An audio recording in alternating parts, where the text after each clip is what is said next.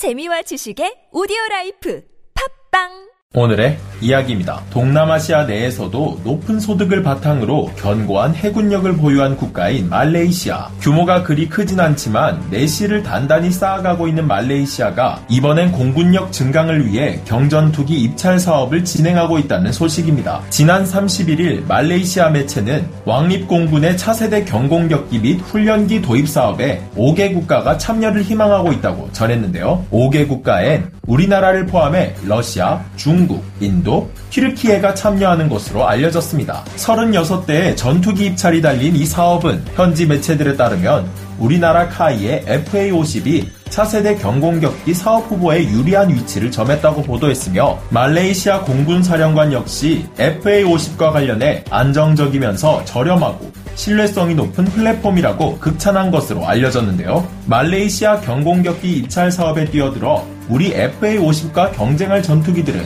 과연 어떤 것들이 있을까요? 첫 번째, 튀르키예의 휴르제트입니다. 휴르제트는 단발 복좌식으로 튀르키예 공군이 자체 개발에 나선 경공격기이며 밝혀진 데이터는 최대 마 1.4의 속력과 F404 엔진을 사용하리라는 것 외에 자세히 알려진 바가 없는데요. 그도 그럴 것이 휴르제트는 완제품이 없는 아직 이 세상에 탄생하지 않은 기체라고 합니다. 그 와중에 빠르면 올해, 늦으면 내년에 초도 비행을 목표로 하는 휴르제트는 자국산 초음속 항공기를 띄운 지 불과 3, 4년 만에 도전하는 최신형 항공기로 일각에선 이게 가능한 일인가 의문을 품고 있는 수준인데요. 심지어 미국과의 관계로 인해 F404 엔진 역시 제대로 받아올 수 있을까에 대해 의문이 드는 가운데 말레이시아가 튀르키예를 선택할 가능성은 매우 낮은 것으로 판단됩니다. 두 번째, 중국의 JF-17입니다. 청두 항공기 공업그룹과 파키스탄 항공집단이 공동으로 개발한 JF-17. 무엇보다도 4세대 중 가장 싼 전투기라는 타이틀을 가지고 있는 이 전투기는 중국의 J7 시리즈 후속기 시장을 노리고 개발된 기체이며 현재 파키스탄에서는 주요 공격기로 사용되고 있습니다. 앞서 말한 것과 같이 J7, Q5 등의 요격기, 공격기의 대체용으로 개발한 기체와 훈련기 기반 경공격기인 FA-50과의 비교 자체가 말이 안 되지만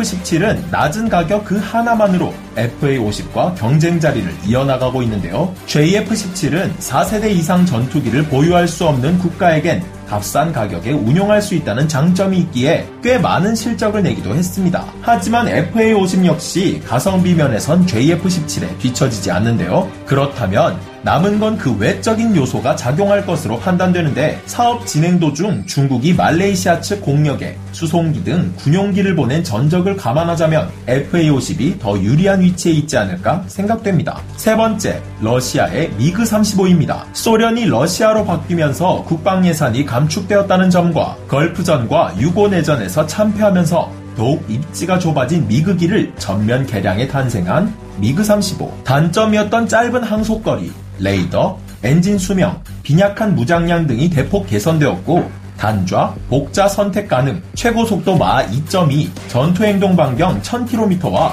공중 급유까지 가능하게 된 미그 35는 러시아가 내놓은 최고 성능을 자랑하는 경공격기인데요. 그러나 가진 능력에 비해 현저히 빈약한 수출 실적을 가지고 있는 미그 35. 러시아는 이번 기회를 통해 기존 미그 29를 사용하는 말레이시아에 야심차게 도전장을 내민 것입니다. 하지만 말레이시아도 보는 눈이 있고 들리는 귀가 있는데 말레이시아가 원하는 체급도 벗어났고 군수 지원 문제가 불거지는 것은 물론 가장 중요한 현재 같은 상황에 러시아제 전투기를 받아들이는 행동은 하지 않을 것으로 보입니다. 마지막 네 번째, 인도의 테자스입니다. 과거 소련에서 들여온 미그 21을 대체하기 위해 개발한 테자스 전투기는 델타입 구조의 자중 6.5톤, 최대 이륙 중량 4톤으로 FA-50과 비슷한 재원을 가지고 있으며 엔진은 IN-20으로 F404 계열 엔진 중 가장 강한 것을 탑재했습니다. 마하 1.8 전투 행동 반경 500에서 1700km까지 비행이 가능한 테자스는